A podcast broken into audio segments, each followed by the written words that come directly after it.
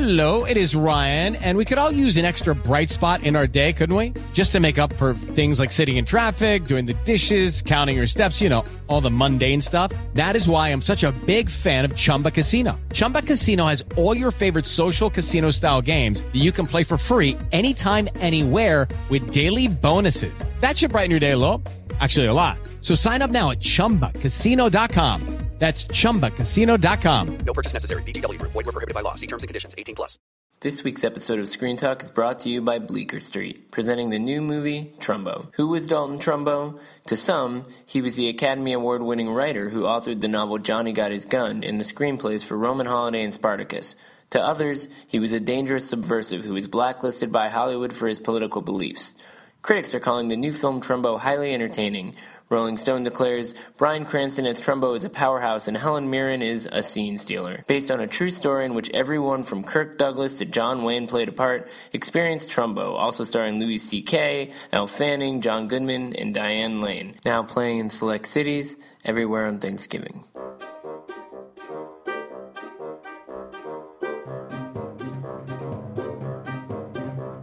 Welcome to Screen Talk, IndieWire's weekly podcast. I'm Eric Kohn, the deputy editor and chief film critic, joined as always by Anne Thompson from Thompson and Hollywood out in LA, still getting through AFI Fest, which last week gave us the opportunity to talk about By the Sea. Now you've seen another movie that unfortunately I haven't had a chance to see yet, but it's, it's certainly worth talking about now that the word is out, which is Concussion, this uh, Will Smith football drama that we first started hearing a lot about in those Sony hack emails last year, but now it's a real thing, and you could talk about how it's. It's pretty bad. Um, I would say um, what it is is exactly what you um, expect from a movie studio like Sony um, and a major movie star like Will Smith and a writer director named Peter Landesman, who's more of a journalist than he is a filmmaker. And he makes a very strong argument for uh, why the uh, NFL has, uh, you know, sort of like the cigarette companies with, with you know, cancer and, Right. and cigarettes. Brain why damage. It's, it's absolutely ignoring. Uh, or, or, or has been resistant and has been uh, fighting, um, you know, the whole question of concussions and, and this brain disease um, that this doctor that Will Smith plays from Nigeria Bennet uh. Yep, he basically uh, was the uh, person who discovered this this pathology, he he he really uh, the disease. He he is a pathologist, a, a forensic neuro pathologist who has like 50 million degrees. I mean, there's no way that this guy, there's a scene at the beginning, which I was sort of amused by, where he's sitting on the stand, he's testifying in a case, and he lists a string of degrees in everything you could imagine, you know.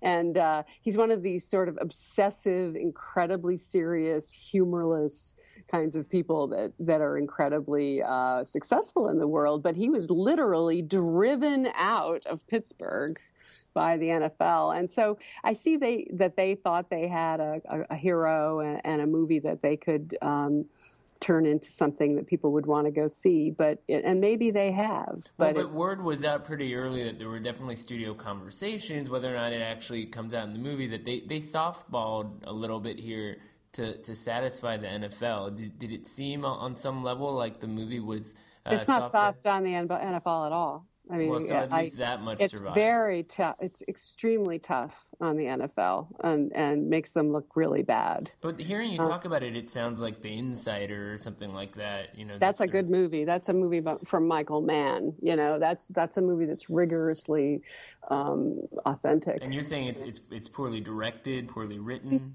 I'm not saying it's poorly directed and poorly written. I'm saying it's directed like and written like it's a a legal case, Right. an argument. Well, It's- Landesman it's- also is a journalist. He wrote the GQ story this is based on, so it, it, it seems like maybe there was some sort of awkward transition then, based on what you're describing, from journalist to. Oh, he's done filmmaker. some movies. I mean, he he did a film called Parkland. He's obviously making that transition, and they obviously banked on him to be able to handle the complexities of this of this story. But if it, you know, making a legal case is not making a, a convincing drama, Right. and it's not. It's just not very.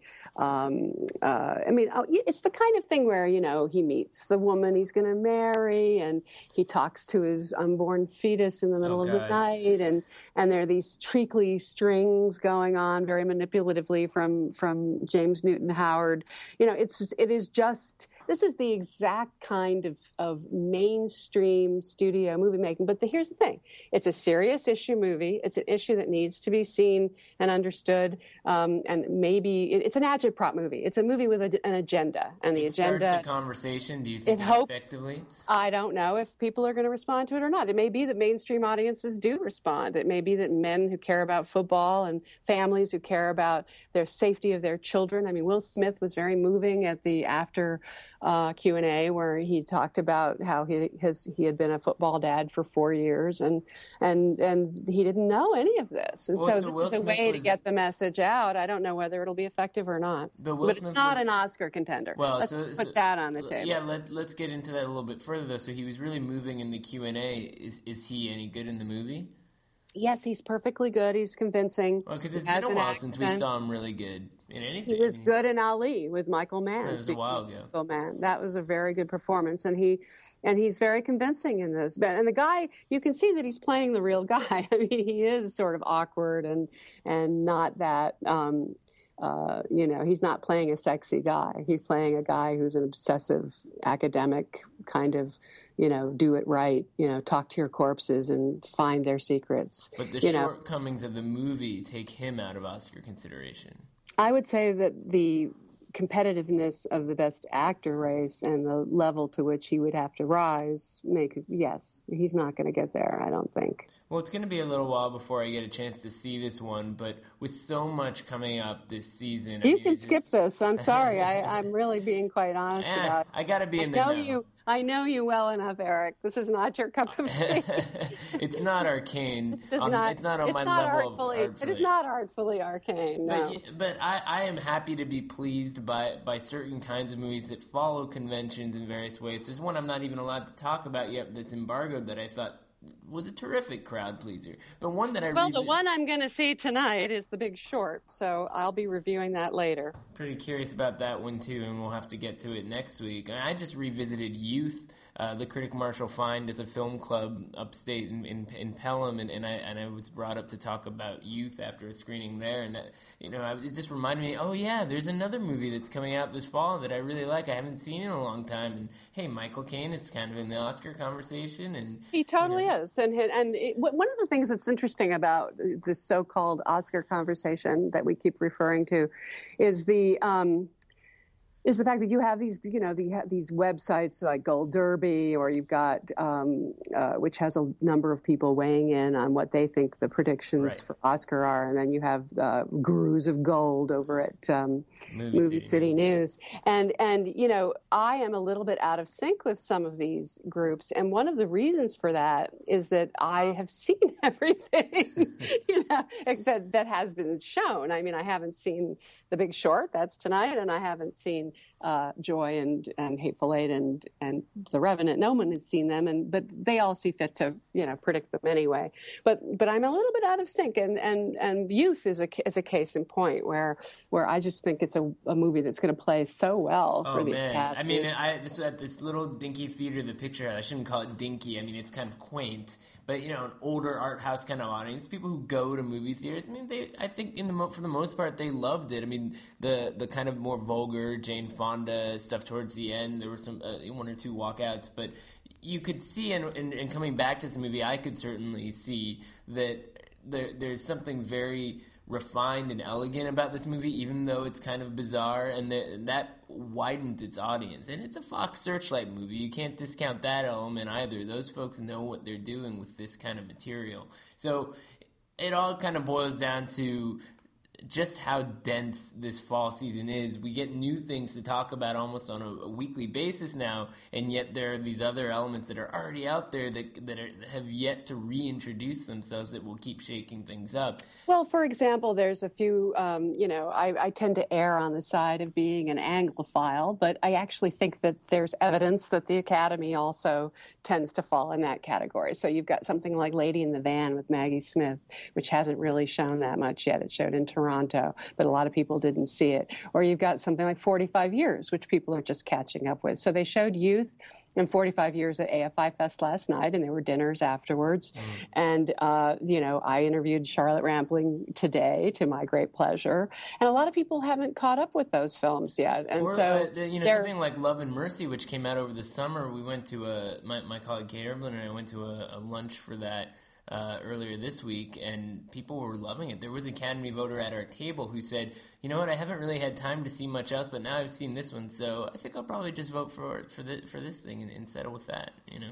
Well, you, we all hear these anecdotal conversations, and how we how we add them up is is our own. You know, our, our you know, you just you start to hear things. You start to hear, like for example, today I went and interviewed the guys that you interviewed long ago, but I put them on video. I, I talked to the guys from uh, Son of Saul, the the director and the star of, of, of Son of Saul, and it was a fascinating conversation. And I was struck by how serious and how intelligent and how deeply, deeply felt uh, what these two men did on this film uh, really was, and it reminded me uh, of of the impact of the film. I was reading the production notes, and I started to cry at the end. You know, um, but but it's it's a very very important movie, and I want everybody to see it. And it makes me crazy when I hear that you know there are people in the Academy who don't too like grim, it. Too yeah, all this kind of stuff is, is is really frustrating to me because I I describe it as this gripping psychological thriller. I mean, it's not it's not just a Holocaust movie,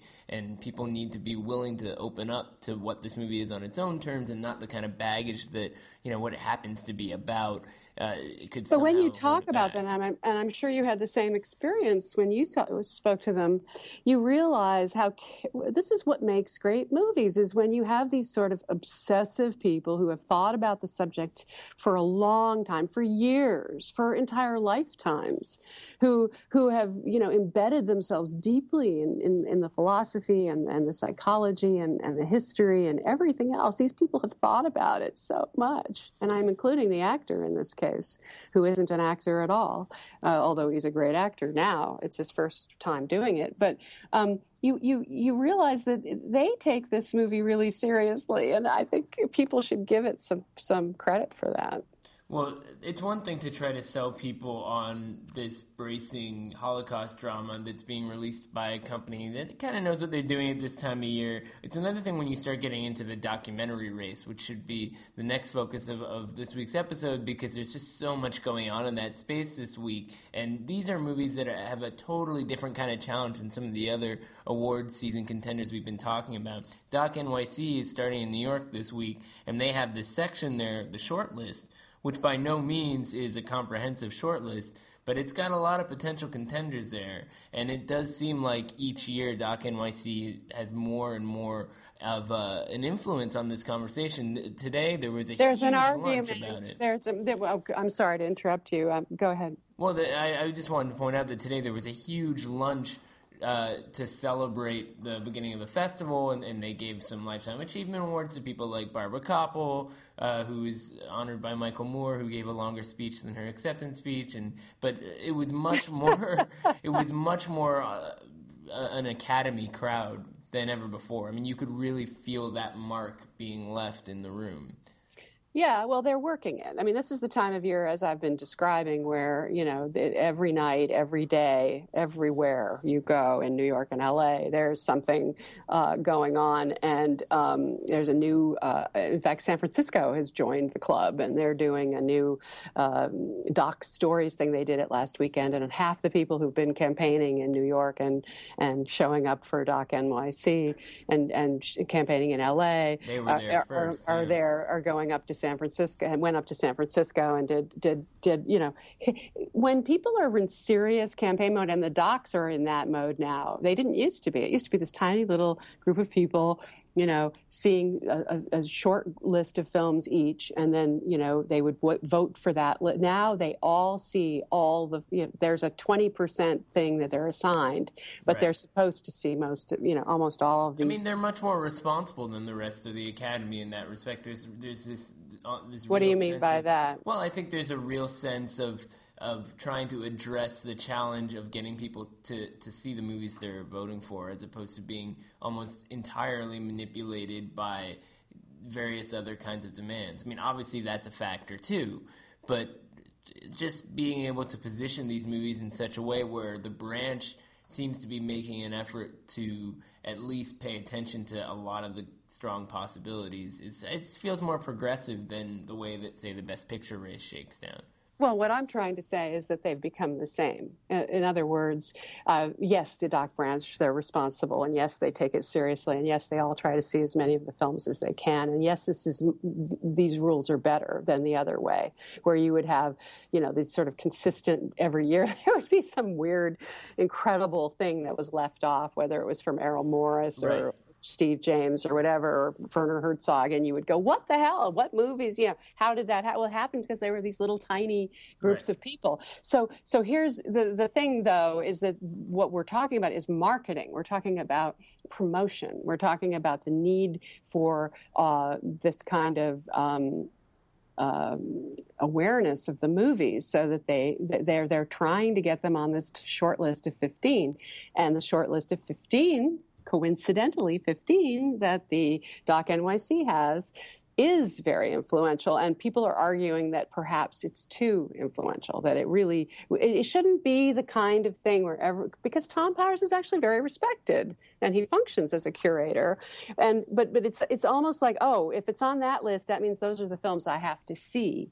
The question is do they do they see all the others well, but what is not on this list that needs to be there? I mean, I, for I, example, uh, I would say "Listen to Me, Marlon," which got an IDA nomination. I mean, in other words, it's it's starting to become like a fait accompli. If everybody says Amy is the front runner, if everybody says Cartel Land is the front runner, which I finally saw and it's very good, and if everyone you know assumes you know that that that uh, the Liz Garbus movie Liz, uh, Miss Simone, you know, what happened to Miss Simone.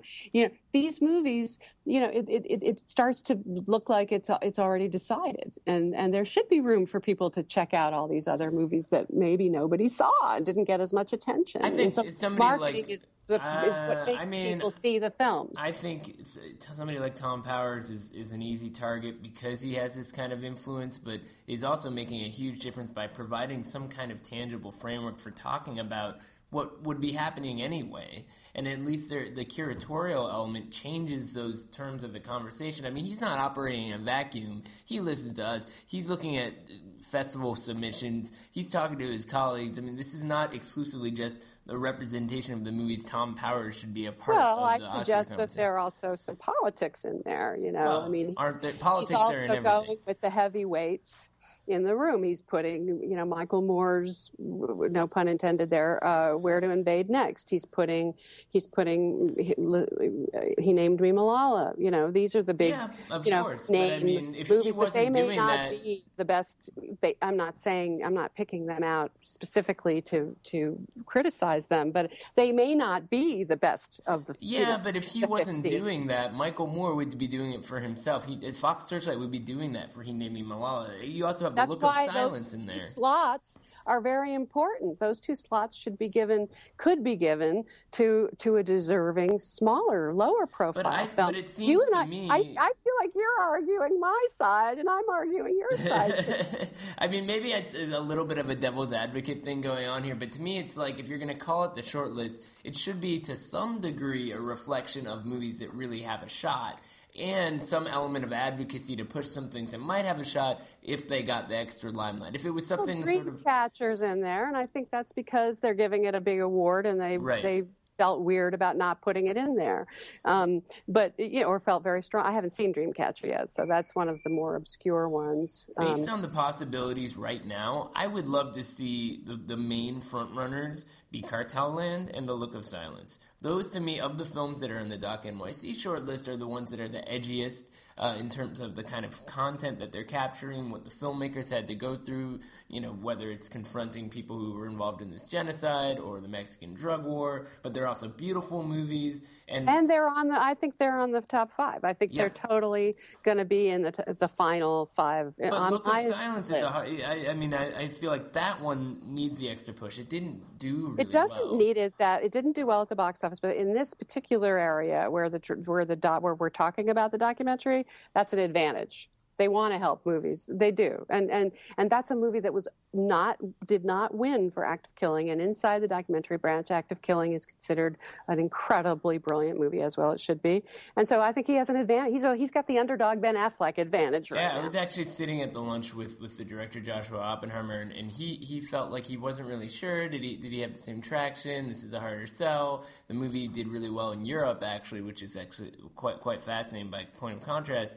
But uh, to me, it's almost like, well, maybe there's a Michael Keaton thing going on here, where the Birdman campaign set the stage for what's going on with Spotlight. Could Act of Killing created the foundation that would help? Yeah, I believe that's out? true. I think that happens all the time, and I think that that I, I am quite convinced that Look of Silence will will go will go all the way. I'm I'm just surprised, you know, that that that. Um, I mean, we'll see. I think the 15 is going to be close, as it usually is, to the 15 that he picked.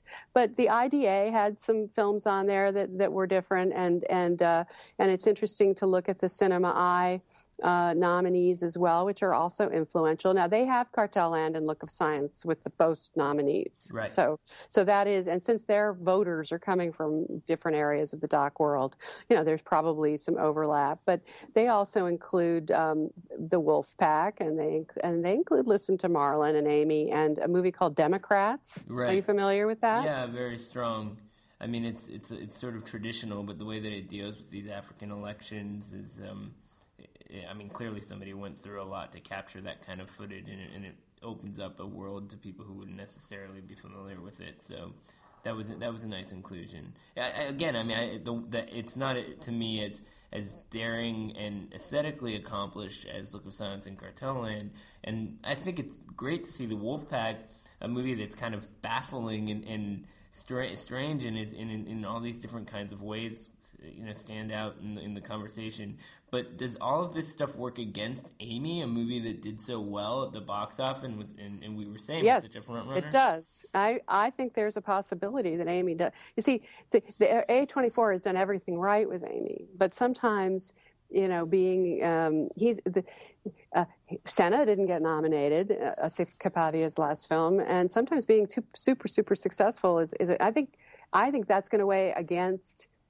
Amy, and I think that Michael Moore's fame and J- Davis Guggenheim's relative um, uh, entitlement are, are going to weigh against them too. Whereas I would love to see Heart of a Dog get in. I loved Heart you of a Dog. You finally caught up with me on that one Oh, I did. I loved it so much. You were absolutely right, and and and I I, I enjoyed interviewing Laurie Anderson, and I would like to think that they would recognize that even though this is this is an artist making uh, a documentary, that that should be okay. That that should not make it you know less serious or less, uh, you know. They tend to go for serious political movies, you know. Two, two weeks ago, I went to, to the opening weekend uh, screening for Heart of a Dog in New York, and, and Laurie Anderson had a party at her uh, apartment afterwards, which was a fascinating scene. All this Lou Reed stuff everywhere, and um, but there were a lot of uh, a good amount of Academy voters there, and, and some influential ones from the Doc branch who were really beaming about about that achievement, and, and so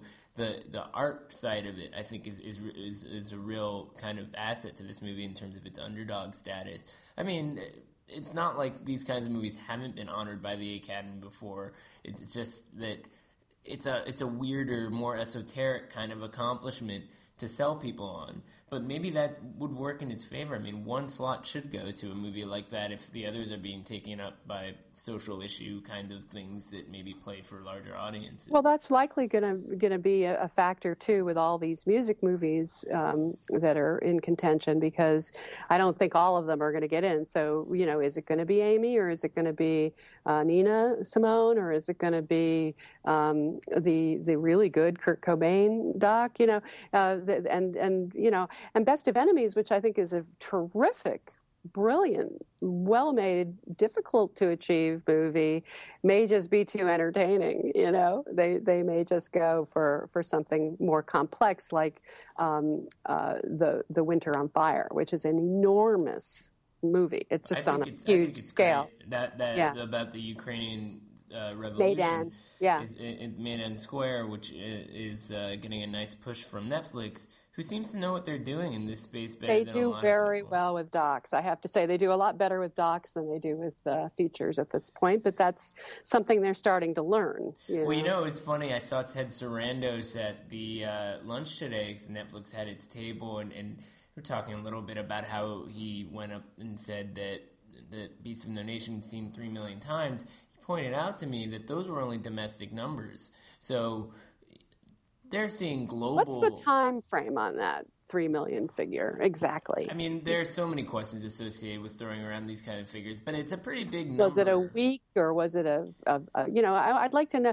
I mean, if you're going to do statistics, you you know, if you're comparing, you know, three million views in the first week and doing the numbers on how many people attended a movie, you know, that it, I wish I wish we could I wish we could have real stats. It just makes me crazy. Yeah, I know. I, I feel like they're just teasing us. Like, look over here. There's a number over here. And it's like, guys, come on, enough already. I mean, something's got to give, right? But but yeah. I like the idea of sort of saying, well, actually, there's this international figure. We're not even telling you because hey, they're doing well with docs. So maybe people really are paying closer attention to docs of all different kinds that are available on Netflix in a, in a newer kind of way. I mean, that kind of process of, of viewing stuff is, is fresher. I think what they have is they have yeah that's possible. I, that's the I mean that's the beast of No Nation argument is that many Academy members probably did see it because it was on Netflix and that but they didn't and the reason that nobody went to the theaters was because most people who go to see a movie like that are Netflix subscribers. Yeah. So I mean... you know I think I think it's going to be very but but finally we'll see we'll see what happens. They didn't do a proper Oscar campaign on that you know or they haven't. We'll see. They're starting to do some of the usual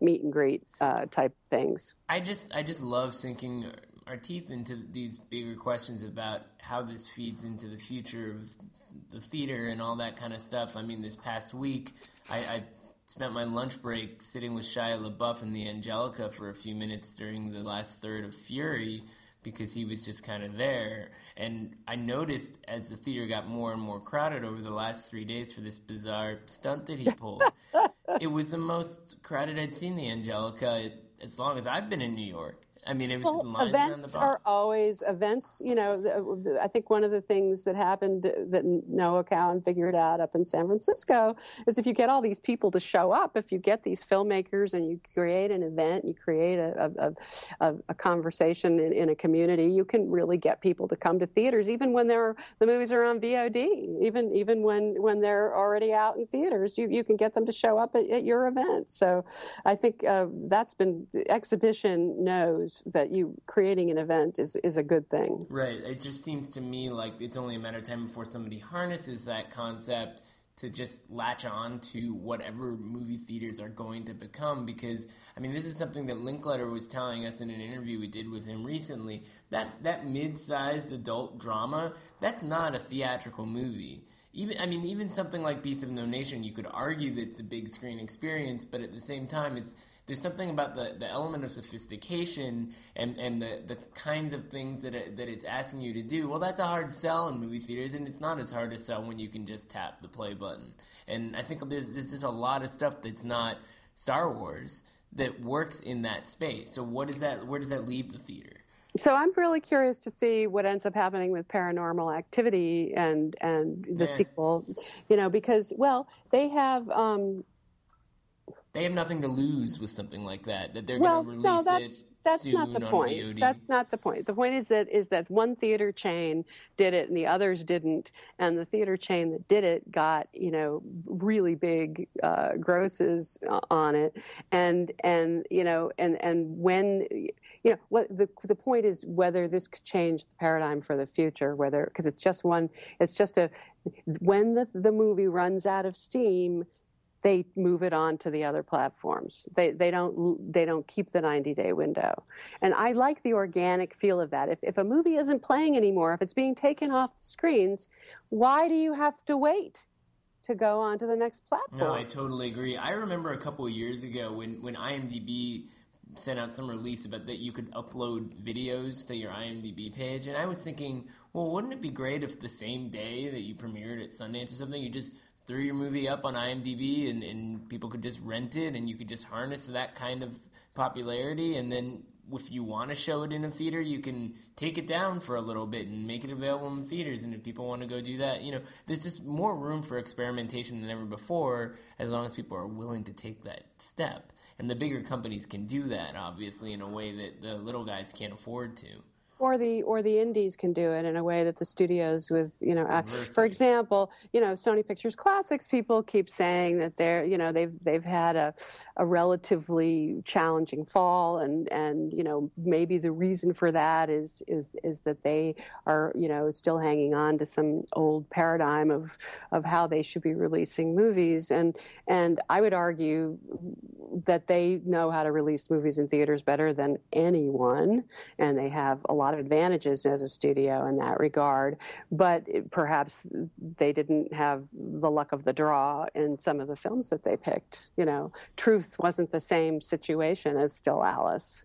You know, where where you were definitely going to get an Oscar nomination, even if the movie wasn't as great as it could have been you know and and you know they just didn't it, it, it just didn't go their way with some of the, the the films that they chose You know, the movie I bet is doing banging business on VOD is uh, Tangerine.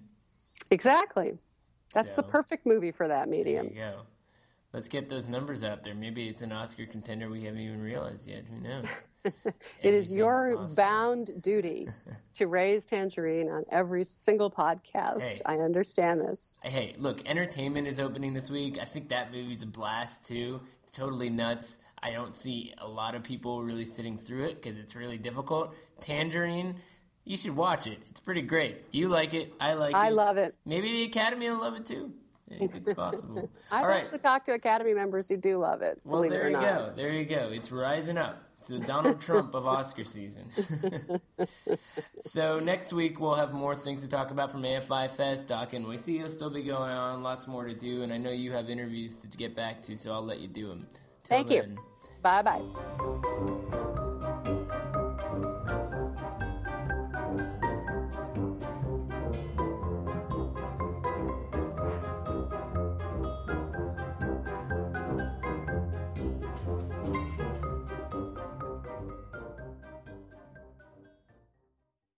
With the Lucky Land slots, you can get lucky just about anywhere.